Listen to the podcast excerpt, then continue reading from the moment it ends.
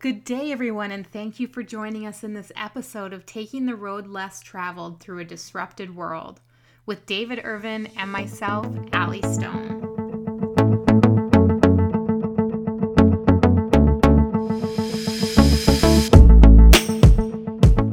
Our intent in this podcast is to have open hearted, real conversations about our authentic journey through this disrupted time in our world.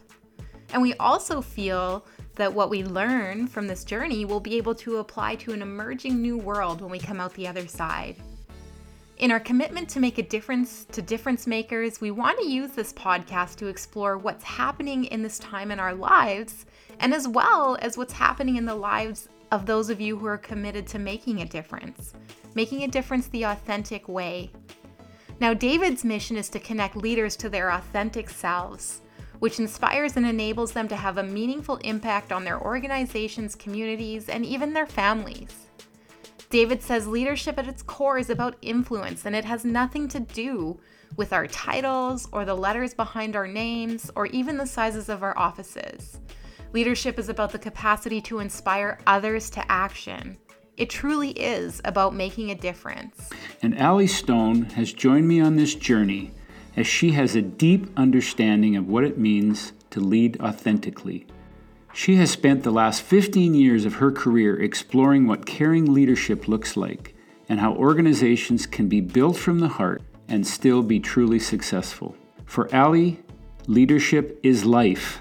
She believes anything involving human connection is all interconnected in the experience of living. And she is passionate about working with other leaders who are inspired to create something similar.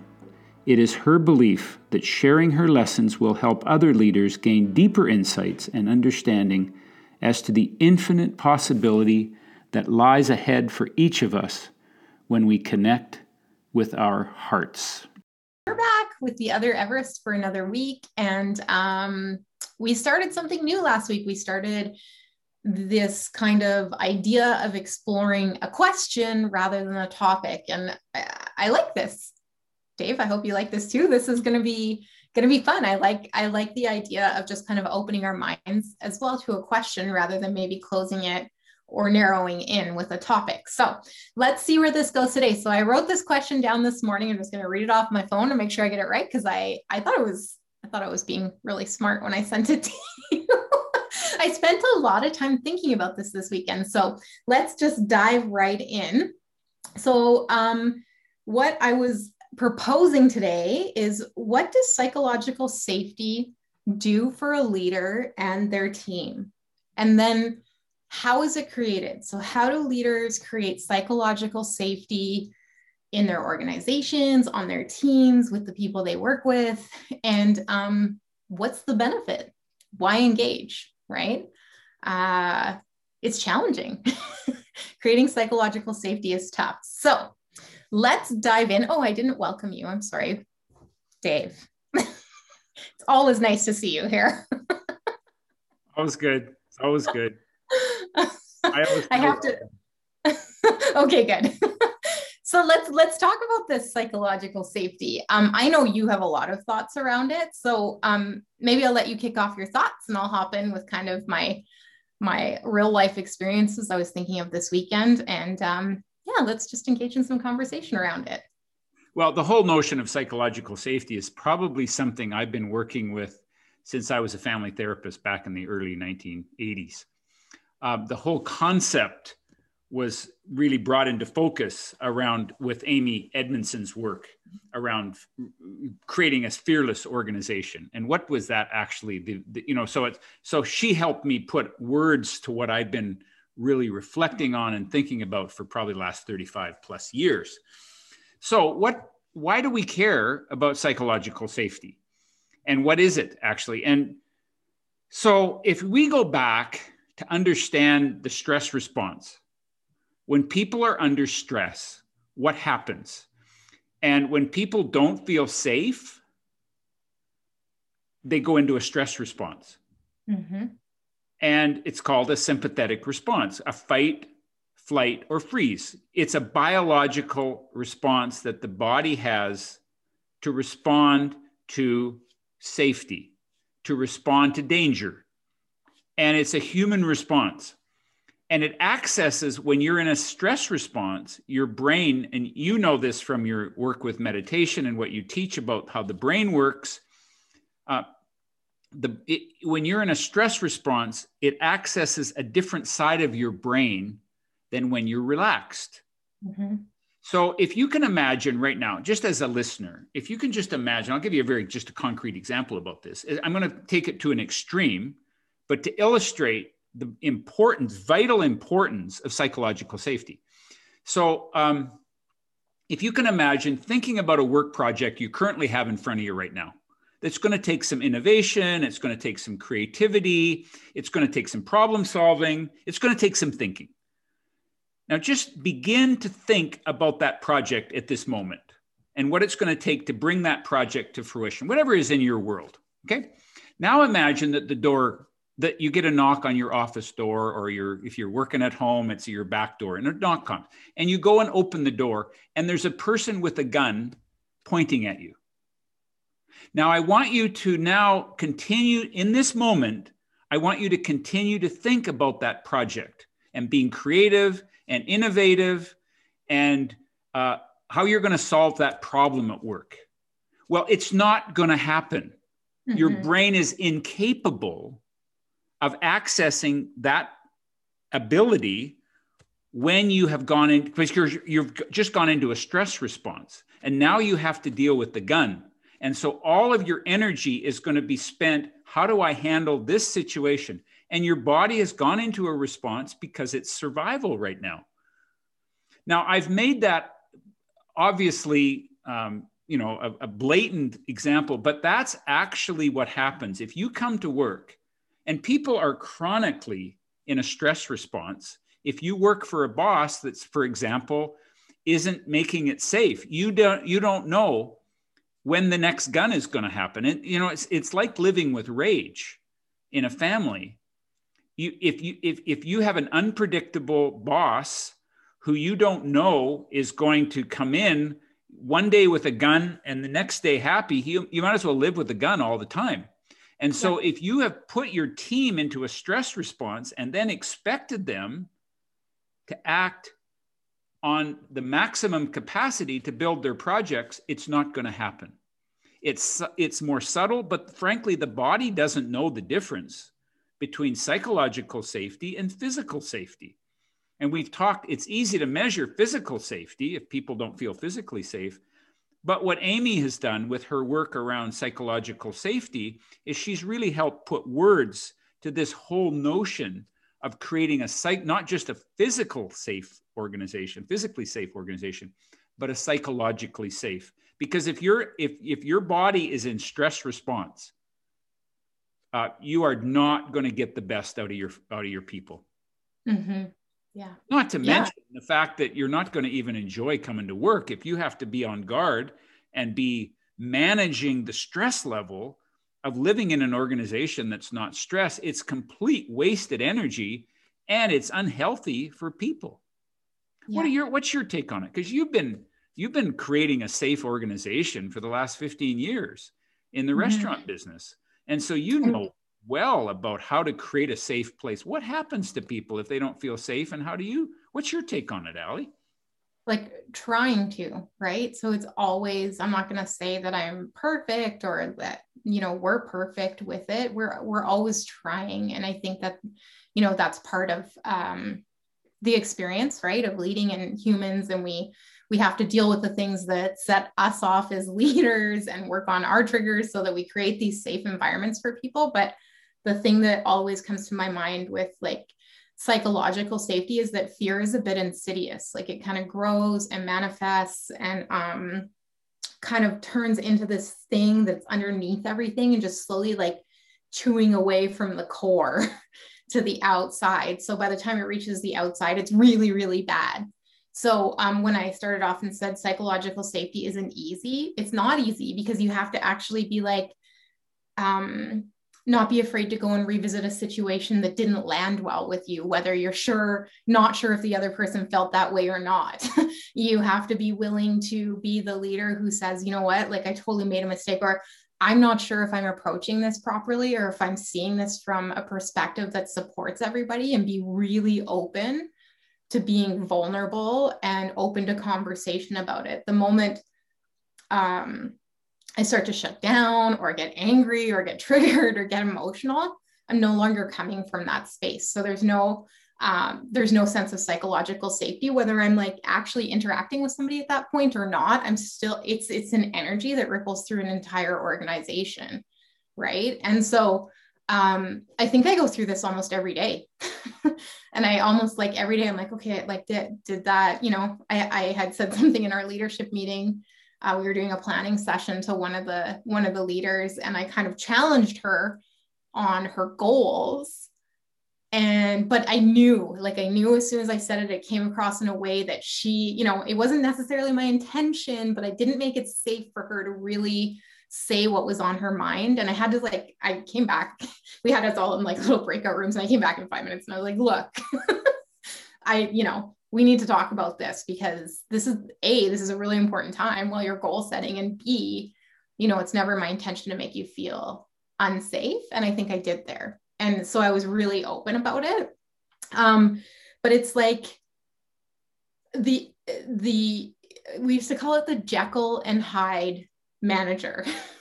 like the worst thing ever, right? When you're not sure how somebody's going to respond. So there's two two forms of Jekyll and Hyde. There's either that you're just not sure what you're going to get out of that person that day. You could like walk in and they'd be like the sweetest person in the world, or they're like the werewolf tearing your throat out. or the other form of Jekyll and Hyde that I've come across is somebody who just kind of like sits in the background but then their only contribution is negative. It's like a, a little bite here and a little bite there and a little bite there. And that doesn't like that creates no sense of safety to be a part of that team or to be a leader of a team. And it's just like really, really challenging. And so, what this all comes down to for leaders, anyway, this psychological safety is understanding what's affected us in our lives. Because all of this is all people stuff. so we're going to get triggered and we're, we're going to be continually triggered, right? But when we have, are in an organized, so I know what it's like to work in an organization where there isn't psychological safety. I know that. I've been in a few. And what happens is it's not necessarily the attack of the Jekyll and Hyde manager that is the worst part. It's the always being afraid it's the always being scared always watching your back always you know stepping sideways out of the way to make sure that you know and and never using your voice really right? So um i think it's really important. I think it's a really important piece of leadership and it's a really important piece of the authentic journey of a leader right? Because to create psychological safety whether it's in your family or with a team or in an organization you have to do the work to know who you are first, to know what triggers you, to know what hurts you, to know what's at the core of you know the kind of darkness the things that upset you and you don't really want to admit to the world but those are going to come to the front as a leader. And you have to figure out how to how to navigate those. Um, and i always say you know sometimes some of some of our leaders will come to me and say you know i didn't handle this well and i'll say it's not about perfection, it's just about persistence. And the persistence to me is in the follow up and going back and saying, I'm sorry, I could have handled that differently. Here's how this made me felt, feel. And I think even though there's been some like um, breaks maybe in trust when we circle back and we say, I'm sorry, I understand that, you know, I would never want that done to me. I'm sorry I did that to you there's a way bigger building of trust in the long run. It just takes a little longer to build it up. So um, that was a rant. Sorry. Well, what I'm hearing you say is you have to be intentional yep. around creating a climate where people feel safe. You cannot afford take this for granted. You can't afford to do this by default because people from the time that we are two years old, we are not taught to be direct. From the time we can talk, if not earlier than that, we are we are not taught to be direct with people in authority. We are taught we have all kinds of messages. So just before I go there, I just want to say this is the message that I would like really hammered home to our listeners. And this is it. What happens in the micro happens in the macro. What that means is that you can lose your temper once a month and not think a big deal out of it. For you, it's it's the micro. You know, oh, so what? I lose my temper. But you know what? 19 out of 20 days, I come to work in a good mood. It doesn't work that way. If you lose your temper once a month, you might as well lose it every day because you have now put your staff, your team, in a position of being in a stress response to guard against the next temper. Either um, know that. Uh, so, so, the Dr. Jekyll and Mr. Hyde, you say, well, I'm, I'm good half the time. It doesn't work that way. We'd probably be okay if we could schedule when we're going into a into a temper but it doesn't work that way it, if if it happens at all it always happens um, it wouldn't be so bad if your parents would schedule it and say at three o'clock on Friday afternoon, I'm going to go into a rage. I'm going to lose my temper. Don't take it personally, but just be on guard. You might want to stay, you know, away from the house during that hour that I have a temper tantrum. But it doesn't work that way because you're always on guard. And so we're not taught, you know, when we're little. I don't how many of you have ever been bored in a class? This is what I ask my audiences all the time. And anybody that's been to school has been bored. And then I ask, how did you deal with it? How many of you raised your hand and said to the teacher, Excuse me, but I'm bored? Now, oh no, I would never do that because it would feel like it's an attack on the dis- disrespectful. But the reason we actually wouldn't do that is because we would be punished for being direct. And so what we do is that we get taught how to be indirect. And so we complain about, we do it what I call indirect. So we complain about it, we throw spitballs, we make it exciting. Um, or uh, we complain about it after the class. We have the meeting after the meeting. And this happens all the time in organizations. You have the meeting, and then you have the hallway meeting mm-hmm. or the bathroom meeting. And the, the and, and we never have the meeting about the real meeting. And what what leaders relentlessly have to do is it's safe to have the real meeting here. I may not agree with it, I might not like it, but we have to make it safe. And we have to continually reinforce that it's okay for people to be direct with us. Now, you get a new staff and you'll say you'll say to them a new team member come in and you'll say, "You know, it's okay to be direct with us. If you're not happy here, you can be direct with us." Oh, thanks. How long does it take?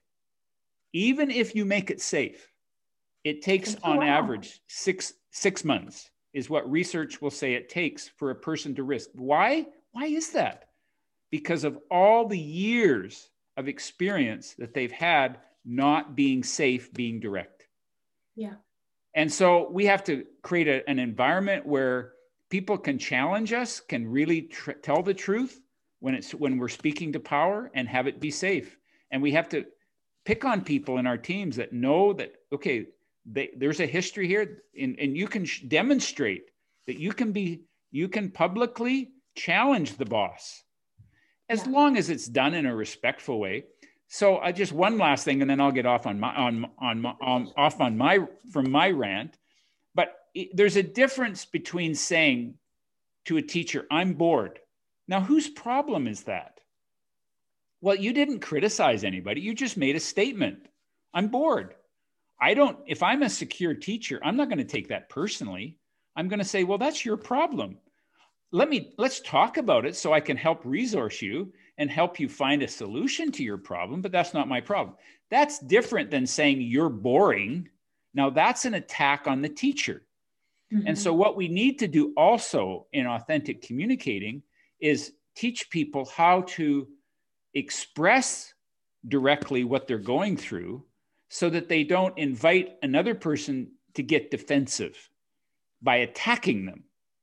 So being honest and direct, you know, and you and I talk about this that it takes two things to be authentic. You have to be honest, but you also have to be respectful.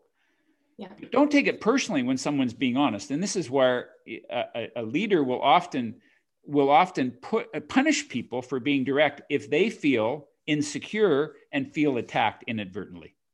Yeah. Yeah, absolutely. And I think like um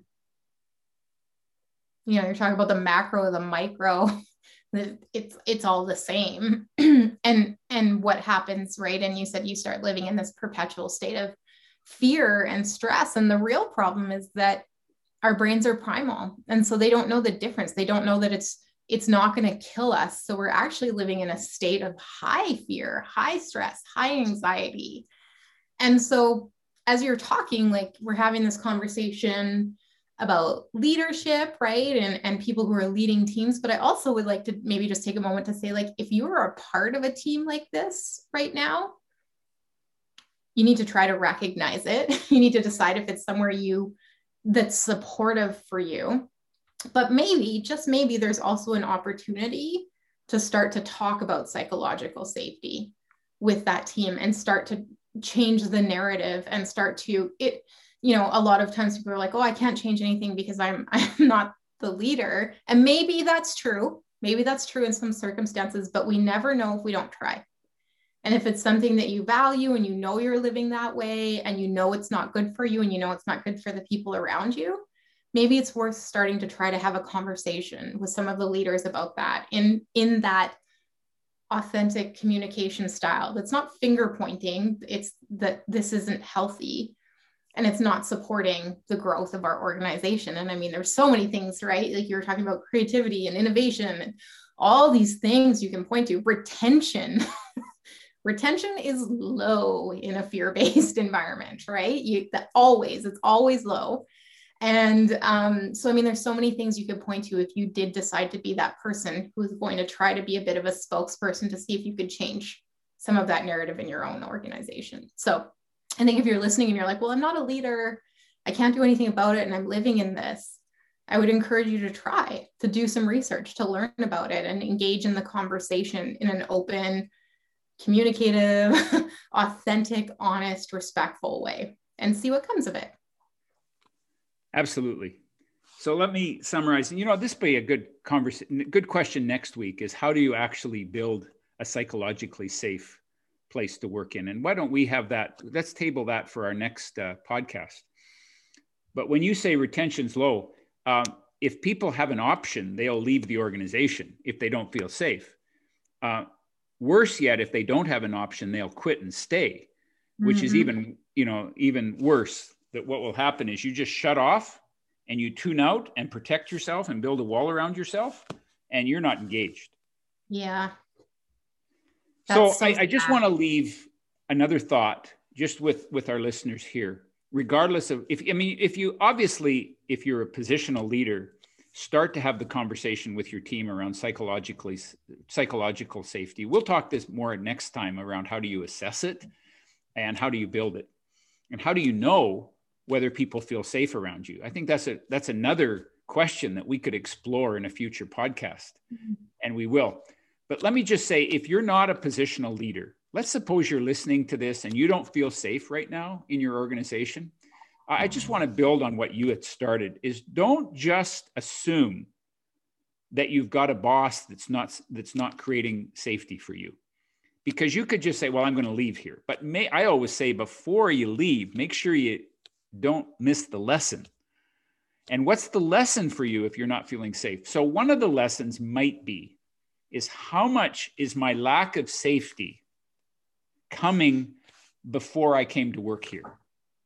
For example, if you grew up in a family where you lived in trauma, you live in an unpredictable, alcoholic, addictive, abusive family, and you might have a belief, a frame of reference in the world that anybody in authority figure is not safe. And you might inadvertently be bringing that belief into your culture. And so I would just begin to ask yourself where in your life have you been around authority figures? And is this a pattern for you that every time you're around an authority figure, you don't feel safe. Well, it may not be, it may be selective to this particular boss, but just make sure you ask the question and take responsibility for your own sense of you'll never feel safe anywhere if you're if you haven't really taken the dragon of trauma and looked that dragon in the eye and dealt with old trauma in your life. That's right. the first thing. Some people just carry you know a sense of fear around them all the time and then project it onto their boss.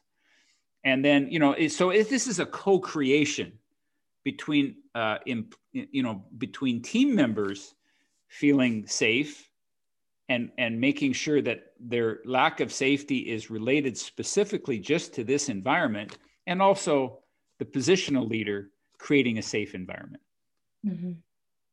regardless any way you look at it there's an opportunity to learn whether you are looking to create safety or you're looking to find safety whatever that is there's always an opportunity to learn and become more self-aware that's what we're after here. So I hope this was this is a very useful conversation for me and very mm-hmm. uh, very uh, life giving. So I hope it's useful to you as a listener. Thank you so much for joining us once again for another episode of The Other Everest. It's our mission to continue to bring you engaging, heartwarming, and inspiring content. So if you have any feedback or suggestions, please feel free to visit davidirvine.com at any time, as we would love to hear from you. And if you're enjoying this podcast, please rate it or subscribe or simply share the episodes with people you know who would also enjoy this conversation. Authentic leaders create ripples in time. Those ripples extend to generations yet unborn. And it's not just impact in the here and now, but impact in here and forever. Thank you so much from the bottom of our hearts for being a part of this journey with us. Until we meet again.